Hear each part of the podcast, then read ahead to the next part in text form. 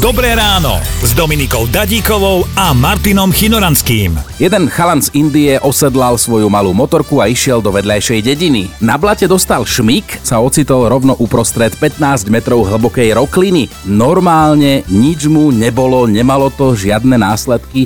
Ono niekedy, keď sa človeku šmikne, tak to dopadne o mnoho horšie. Čo by ste prípadne priniesli k nám, alebo normálne sami od seba takto zakázali, že toto sa robiť nebude? Ja by som zakázal takéto predsklonenie sa, zapchatie jednej dierky nosnej a dobré zatlačenie. Aha, čiže normálne to môžeme nazvať, že... Soplíka. Áno, hej. soplenie bez kapesníka, hej, len tak, Tak, tak, len tak tak. na ulici. Čo by som ja zakázala je jedenie v kine, pretože priznám sa, že ja to robím, ale samozrejme, že mi to nevadí, keď ja žujem, ale keď niekto vedľa mňa 20 minút žuje s otvorenými ústami, je to nepríjemné. Pupkatí páni zo Slovenska a Česka majú asi smolu, lebo že tam bol normálne zákaz slipových plaviek. Lebo že to je pohoršujúce.